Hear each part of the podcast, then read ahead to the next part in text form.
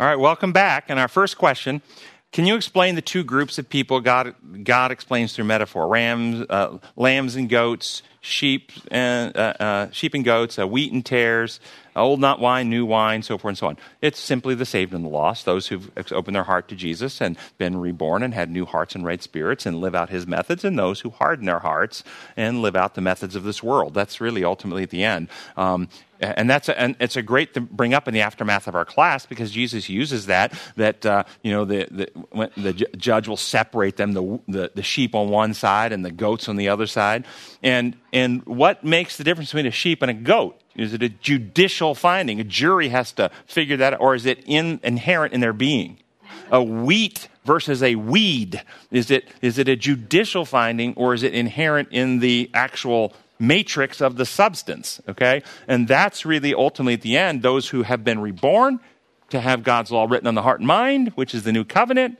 or those who have been solidified in rebelliousness and self centeredness. And so that's a great question. For a long time, I've been unsuccessful in obtaining documented information on the underhanded ways uh, the factions in Battle Creek managed to get rid of uh, Mrs. White's influence by sending her to Australia. I just kept hearing opinions on it. Finally, after reading George Knight book, George Knight's book, Angry Saints, I was able to find this documentation. Letters from Olsen and Ellen White to different individuals verified this for me. It appears that one of the backdrop issues was one of authority, seems to be one of those issues. To support their view, one of the, uh, one of the sides used administrative clout, expert opinion, creedal legislation, etc., to basically authoritatively move her on.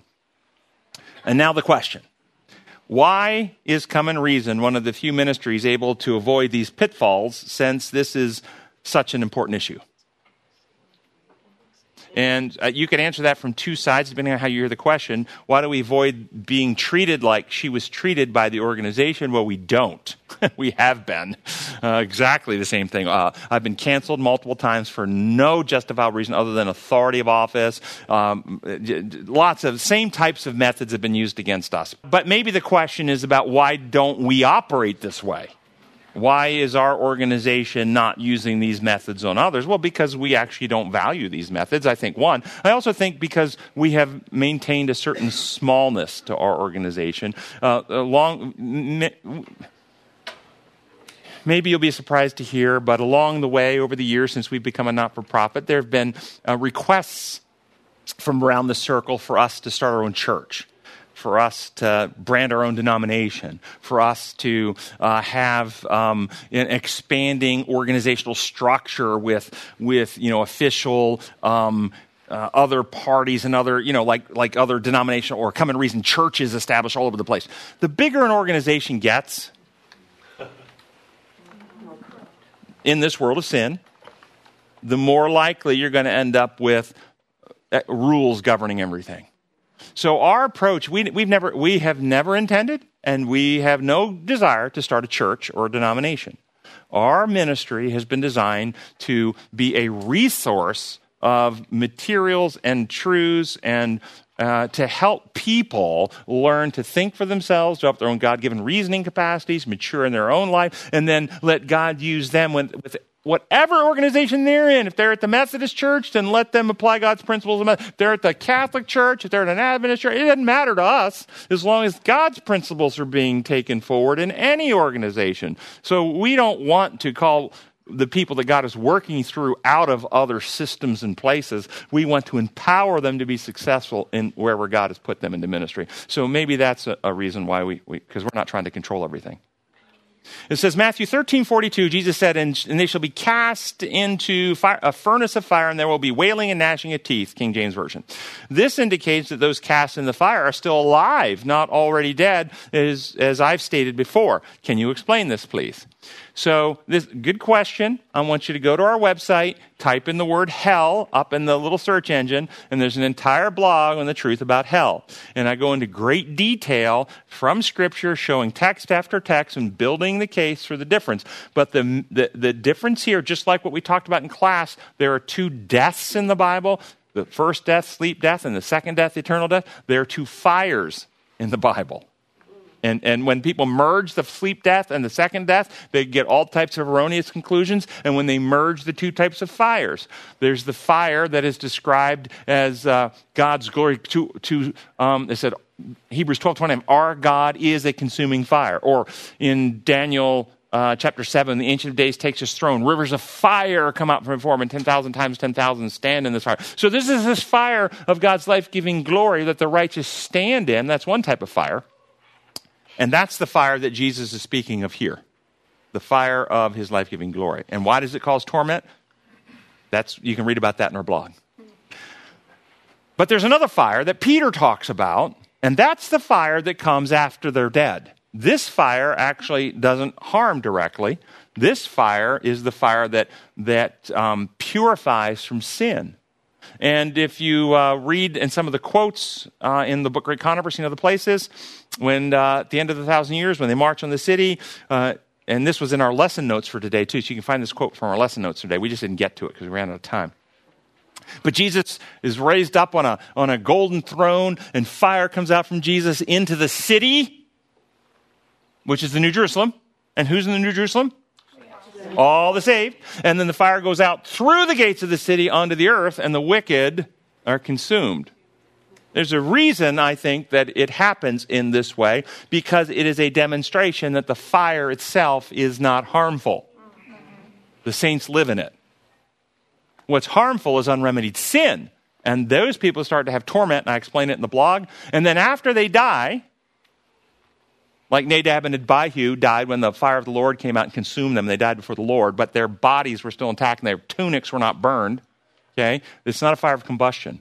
After they're dead, then the fires of combustion come that Peter talks about, the elements melt in the fervent heat, and the earth is made new. And so I would encourage you to read, read our blog to differentiate these two types of fire. You said that healthy people can't have healthy relationships with unhealthy people. Aren't we all sinners and unhealthy in some way? Please elaborate. So it's a difference between uh, sinfulness, and you're exactly right, we're all sinners. But what is it that makes the difference between healthy and unhealthy? It's about maturity. It's not about sinlessness. A mature person, a Christian who's mature, or a person who has developed some level of human maturity, has the ability to be introspective, look in the mirror, has the ability to hear feedback and criticism. And when they've actually come up short, made a mistake, been wrong, they own it. That's on me. My bad. They asked for forgiveness. Will you forgive me? And through God's grace, humbly in prayer, seek to live a better life and overcome whatever the shortness, shortcomings in their life were. That's a mature. You can have a relationship with a healthy relationship with somebody like that. Yeah. But the immature are those who it's not their fault was the other person's fault. If you wouldn't have actually uh, put that put that, uh, that that dish on the on the on the uh, counter there where you put it, I wouldn't have knocked it off. it's your fault for putting it there. It's not mine for knocking it off. Okay, it's always somebody else's fault. Uh, whenever they're criticized, you're trying to make me look bad and they don't learn. They blame, they externalize, they project, they don't learn, and they repeat the same dysfunctional behavior over and over again. And they try to control. They don't practice the principles of God in their life. They're not seeking to mature. And so that's what I mean by unhealthy. And, and you can have relationships with unhealthy people. You can. You just can't have healthy relationships with unhealthy people. okay? okay? That's right.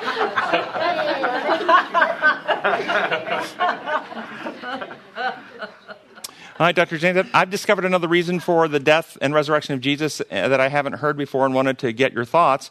I, uh, I'll start with a metaphor. If I was going to die soon from diabetes, uh, as a result of eating a healthy, food tasting good. Uh, there's a remedy available, but I, I would have to suffer through various types of withdrawals and, and so forth to get to a healthy place. I might be a little hesitant in accepting the possible cure and uh, would, would, uh, and would include the following question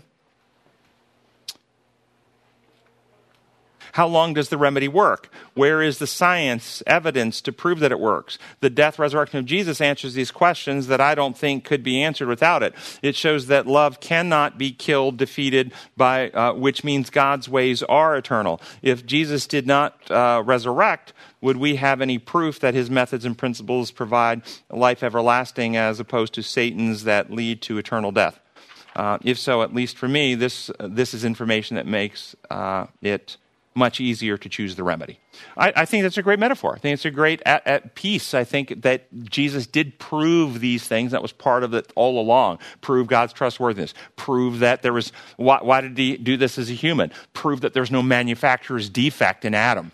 Okay, Adam didn't sin because, because God didn't make him well. And Jesus, taking uh, humanity weakened by sin, still was able to live out the righteous and sinless life, showing that there wasn't some weakness in humanity that caused this, showing that, in fact, the methods of love do uh, overcome the uh, principles of fear and selfishness and do result in life everlasting. So I think all these elements are true and even more. But yes, I wouldn't have any problem with that.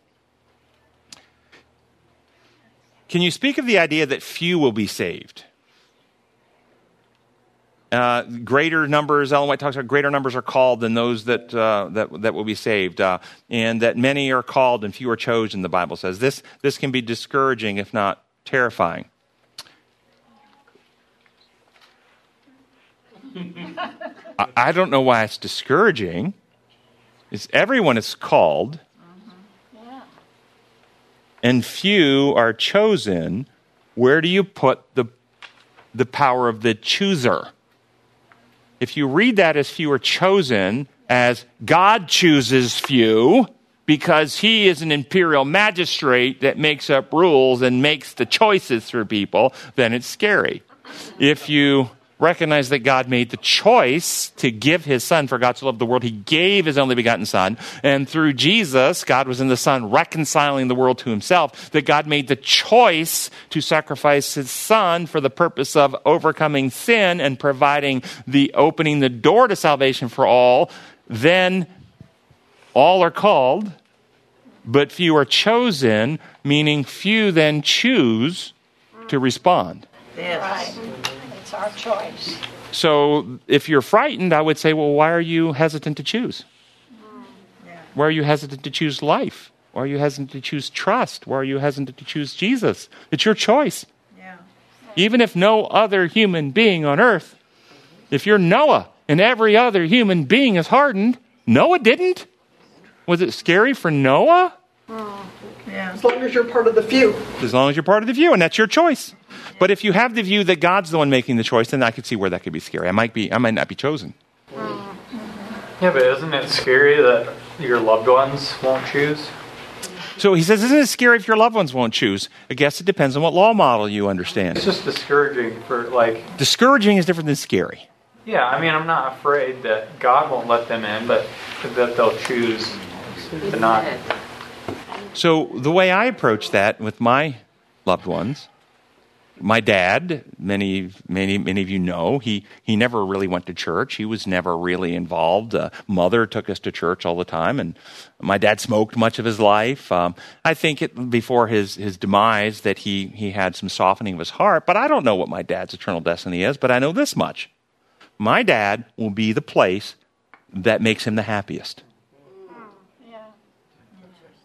He is. He will be where it makes him the happiest. And if coming to heaven would make him be tormented because that's not the kind of person he chose to become, right.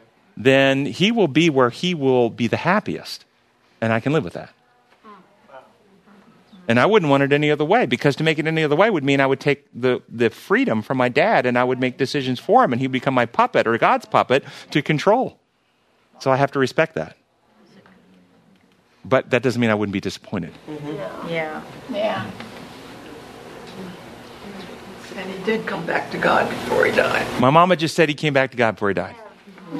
Amen. Amen. Amen. Thank you, mama. Say, in Desire of Ages 834, Ellen White says, uh, describes that when Christ arrives back in heaven, he enters into the Father's presence and declares to the Father that he has completed the work of redemption and says, If thy justice is satisfied, I will that they also, whom thou hast given me, be with me where I am. The voice of God is heard proclaiming that justice is satisfied. This seems to have a very strong penal legal connotation. How can I explain this from the design law view? Uh, to and let's see, I might have we have lost the rest of that. So how can I explain this from a design law view? Okay. Um, Well, first question when you read quotes like this what law lens? What is justice through human law? Accountability, punishment, proper payments, appeasement. That's human law stuff. What's justice through design law? If your child, for instance, you, you have uh, in your garage, you have certain pesticides, and you have instructed your children do not play with the pesticides. And in fact, you might love them so much you give a stern warning. In the day you drink the pesticides, you will surely die.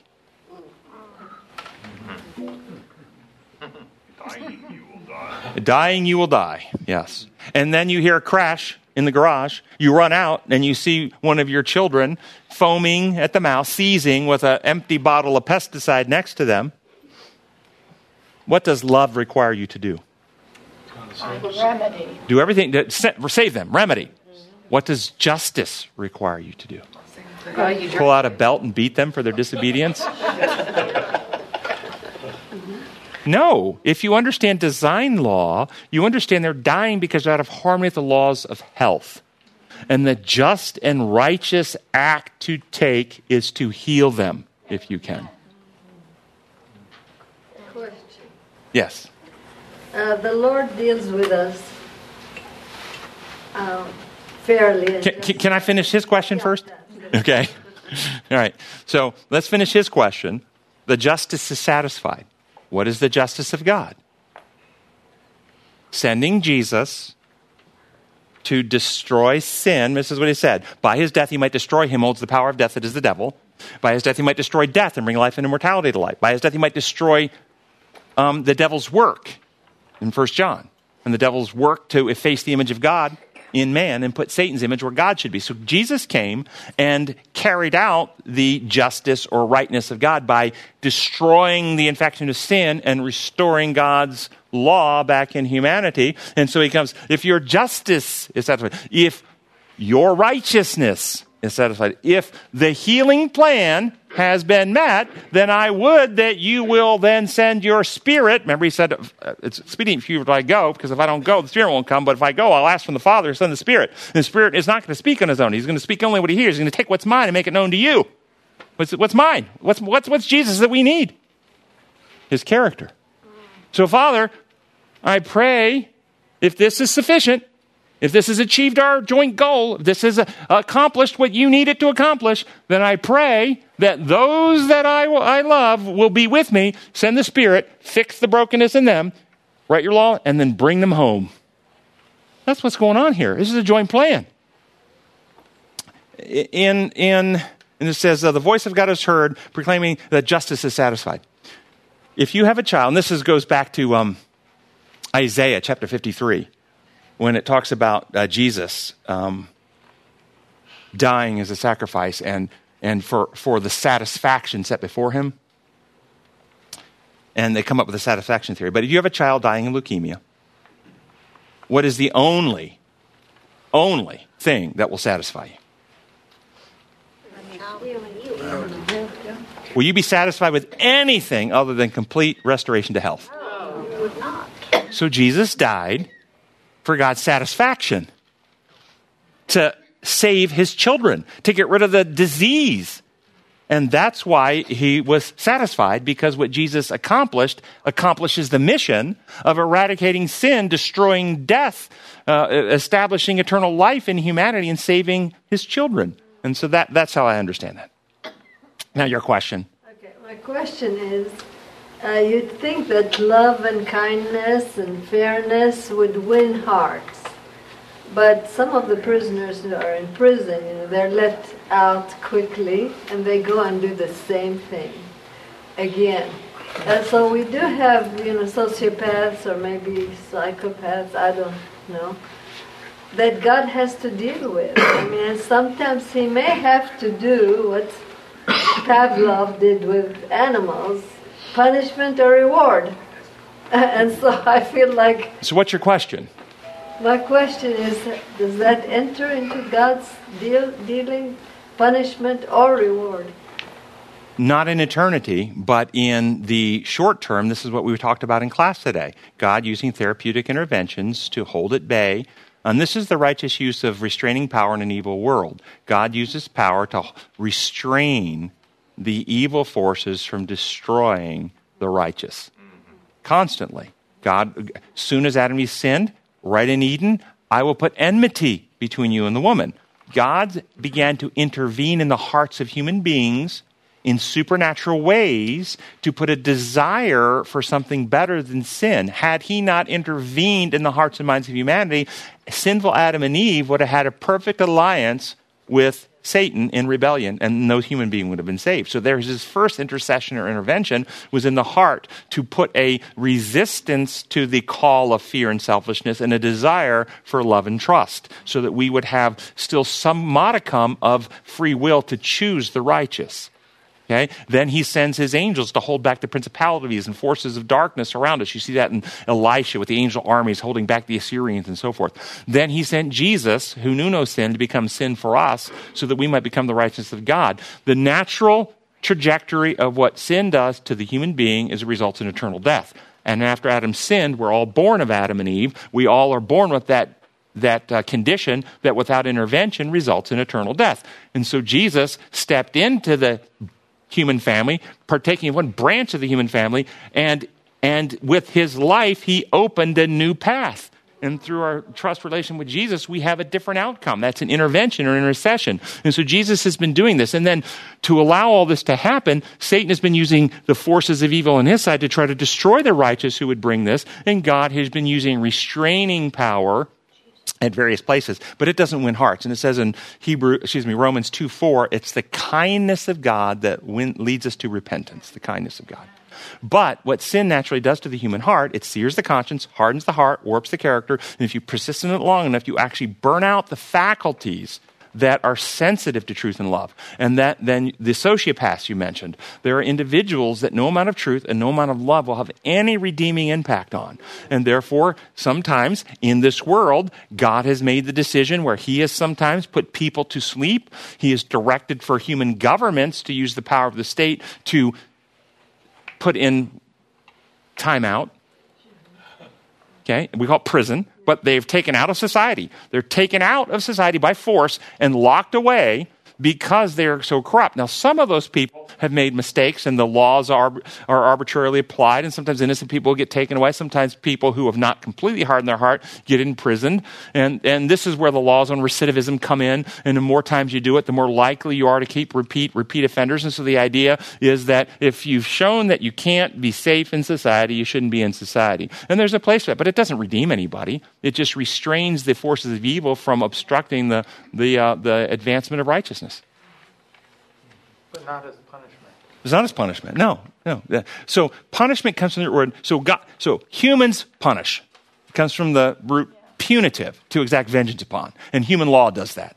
Right? You, this is what human justice. All your crime shows that you will hear over and over again the detective saying, "Help us get justice for your deceased loved one." And what, what does justice mean? Catch and punish the, the person who did it. Punish, inflict punishment, pain, suffering upon, okay? Uh, that's all punitive, exact vengeance, okay? The Bible says the Lord disciplines those he loves. Discipline comes from the root word disciple. It means to teach. A parent whose child is having some behavior problems will discipline. From the child's perspective, they might feel like they're being punished. But the parent is actually not seeking vengeance upon not putting some level of pain and suffering just so the parent can feel that their rules were validated. No, the whole goal of parental discipline is to teach the child in some way to help the child mature and not go down self destructive pathways in life. That's loving discipline. My experience with the COVID situation is that those who took the vaccine were subject to more coercion than those who opted out of the vaccine. Those who took the vaccine were subject to, I think, meaning that they were coerced into taking it in the first place, or after they took the vaccine, they were more coerced. I'm not sure exactly what the person's getting at. Um, those against the vaccine have attacked hospital and hospital workers, prevented patients from entering hospitals, attacked healthcare workers. Uh, how do you respond to this kind of behavior? I did not hear it addressed on camera. I have never seen this. I can't believe this. I, I'm going to tell you, if this has happened, it's on a microscopic level. If this was actually happening significantly, where people who were supporting of the vaccine were having, um, uh, you know, hospitals being attacked across the country, the way the landscape of our media works, you couldn't get away from the stories about people uh, trying to stop the COVID vaccine going on. So, I, I, first off, I question. I would have to, if you were here, I would say, show me the data. Validate this with actual hard evidence. I think that somebody is somebody's propagandized you. And if it's happened, there might be, yes, there's always outliers. There's going to be some individual somewhere who's probably done something like this. But if you actually look at what happened to our society, our society was not manipulated by powerful governmental and, um, and corporate forces to coerce people away from the COVID vaccine. That did not happen. In fact, some like um, like restaurants or something in a sarcastic response to it say, "Oh, if you haven't been vaccinated, come on in." Okay. So it's just more of a. In fact, as the Twitter releases come out more and more, we find that in fact uh, the forces that be silenced all those not who were seeking to stop people from getting, simply people who are asking legitimate scientific questions, doctors and professors and researchers who were calling the, into question some of the things that were being alleged by the pro-vaxxers were shut down, silenced over. So I'm going to tell you, this whole question sounds like it's it's coming out of propaganda. But if, if you ask on a hypothetical, do we, would we support people who use coercive measures to obstruct others from seeking a medical treatment that they wanted? No, we would not support that. I, I haven't spoken against it because it's truly not existent in the world on this issue. It just didn't happen. Uh, again, didn't happen on a societal level that millions of people were involved in, maybe one person here, one person there, uh, but that's not significant.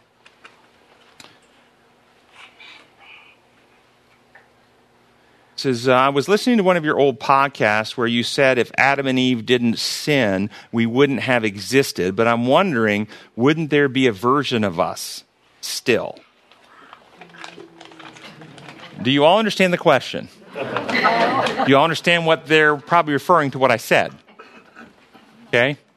First off, let's be very clear human species would have existed without Adam and Eve's sin. And Adam and Eve were told to be fruitful and multiply and have children in a world without sin. So the human earth would have been populated with, with many human beings if Adam and Eve didn't sin.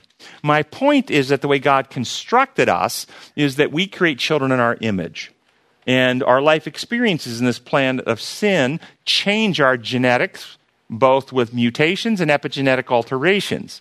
And the unique individuals that we are came about by our individual unique parents joining themselves together in the process of procreating children. And if you look through human history, um, probably most of us, if you, if you traced it back somewhere along the many, many, many, many, many generations, we could probably find situations where not every person conceived in our family tree was conceived voluntarily because there's lots of human abuse that's occurred through history. Uh, look at the story of, of, uh, of Tamar and, uh, and so forth in, in uh, Scripture. And Dinah, if you remember the, the uh, sister of the, the 12 founders of the 12 tribes there. My point none of those types of wars and, and, and, and, and pillage and all that kind of stuff that resulted in so many of us uniquely family trees forming and, and coming down through history would have occurred in a world of sin. And none of us would have had flawed genetics uh, that we all have in a world of sin. So, pardon? World without sin. Yeah, in a world without sin. Thank you. In a world without sin. So that's what I mean, our unique individual selves. So, so if you think about the struggles we have, the way we are, uh, I don't think we would have been born the way we are had Adam and Eve not sinned. It's just, but so I don't know that I personally would be here. Other other sinless human beings would be here, but I can tell you, I'm not Adam. I'm not Eve, and other sinless human being is not me. And in fact, uh, if you really understand what I'm talking about, your unique individuality, if anybody knows or has what are called identical twins, do they grow up to be identical people? No. No. no. no. So even if somebody had my same genetics, but were raised in a different home with different experiences, they wouldn't be me. Even if this is why, you, uh, if somebody cloned me, it wouldn't be me. You can't clone an individuality. You can clone a biology, but it's uh, you know cloning somebody and have them raised, let's say in in Germany or or France or Russia by in one of those one of those cultures and families. They, they wouldn't speak English. They wouldn't have my background. They wouldn't be me. So I, I, I'm going to stand by that. I would, I would not exist in any other reality except this one. That's correct. I would never exist. I agree with that. What the supposition is. That's right. It's, it's this unique reality that gives us our unique identity. Uh, any thoughts on the impact on the minds and effects of the law of exertion on the effect of communicating using memes or abbreviations or emoji? Is this the law of exertions at play. Anything you exercise, you, you strengthen.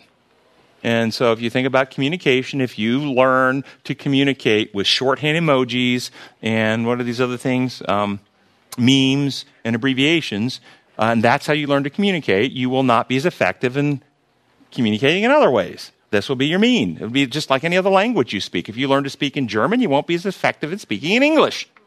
Okay? And so, we've already seen this. Many. Uh, I don't even want to say kids. I I don't even. You, you guys, you guys can look down the generational line, but at some point, many people, probably in their twenties, maybe thirties even, can't write cursive anymore. Can't read cursive anymore. Do you all know that? There, it doesn't make them smarter or dumber. It means, and, and I can't read computer language. I can't. I can use a computer, but I can't read the language. There are kids that learn computer language. And they can read it and write it. So these emojis is just a form of, of communication language, and if they use that, they will start speaking in that, and it can lead to miscommunication, but that's just how our brains are designed. When did I come to the conclusion that God's law doesn't operate like human law? Let's see, that was November 17. um, it was a process, honestly. I discovered um, in, in studying various laws, um, I think one of the earliest ones I discovered was the law of, is either worship or liberty came first. Yeah, I'm not sure if it was liberty that came first because I understood by beholding we became changed early on, modeling. But they were about the same time. I discovered the law of liberty and the law, the law of liberty in my patients and relate and dealing with patients who were in abusive environments and being controlled and manipulated and how their individuality was suppressed, love was was damaged, and rebellion was incited. I, I discovered that one early, and I discovered the law of worship early, and then um, eventually um, I, I, landed on the the principles of love and beneficence, as I've described in many places, and and then at, after those three then I was really struggling with this question. You know, why, why do so many people insist that God has to use power to punish people?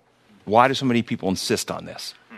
And, and in, uh, as I was weighing that question, I was also um, navigating the uh, divide between um, the penal legal theology of atonement and uh, moral influence theory of atonement, which is that Jesus died simply to reveal truth, to win us to trust and influence us morally, and there was no nothing more than that. And the penal legal people say, no, yes, he had to do that, of course, but he also had to pay the penalty. The, the legal penalty had to be paid. And I was trying to navigate those things, and and and it really uh, just came to me in in somewhere in the process of studying and researching and praying and looking that in fact that the big divide isn't for God's law. If you understand God's law is human, then you require, and you think the objective is a legal objective. It was never illegal. There is an objective. He had to win us to love and trust, but he also had to provide a remedy that actually heals the condition. And, and that's different than just revelation of truth. And that's what he accomplished by destroying death, uh, bringing life and immortality to life, destroying sin and Satan, and destroying the devil's work. These were objective accomplishments that he uh, uh, achieved in his person. And so that's how I came to it. I don't know when that was, but it was probably I'm going to guess 2008, 2007, 2006, somewhere in there.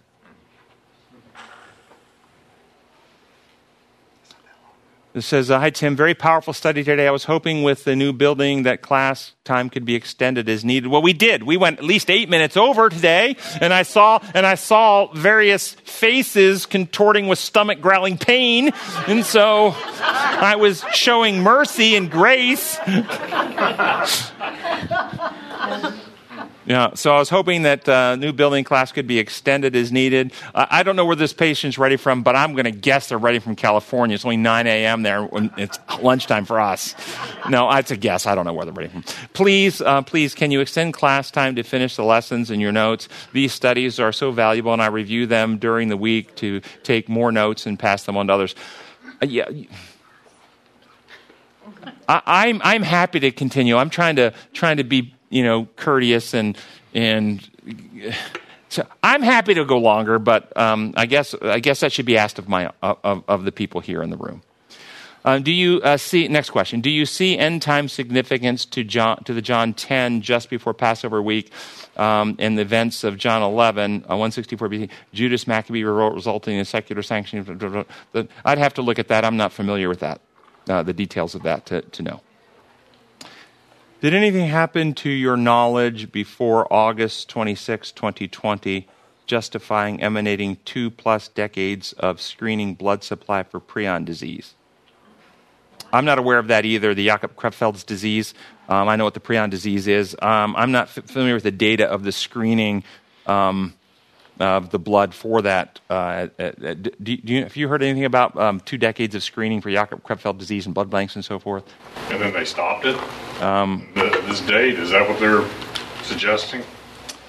Yeah, uh, yeah, I'm not sure exactly what they, what they mean by that. So, all right, uh, let's close with prayer and then we will uh, break and have our potluck. Gracious Father in heaven, we thank you again for the truth that you revealed to us and for giving, for giving us the privilege of inquiring and asking questions and for winning us with truth and love and leaving us free. We respect you so much. We admire you so much. We stand in awe of you and we ask that you will help us to be faithful representatives to you. Settle us and seal us uh, that we can be as faithful to you as you are to us. We pray in your holy name. Amen.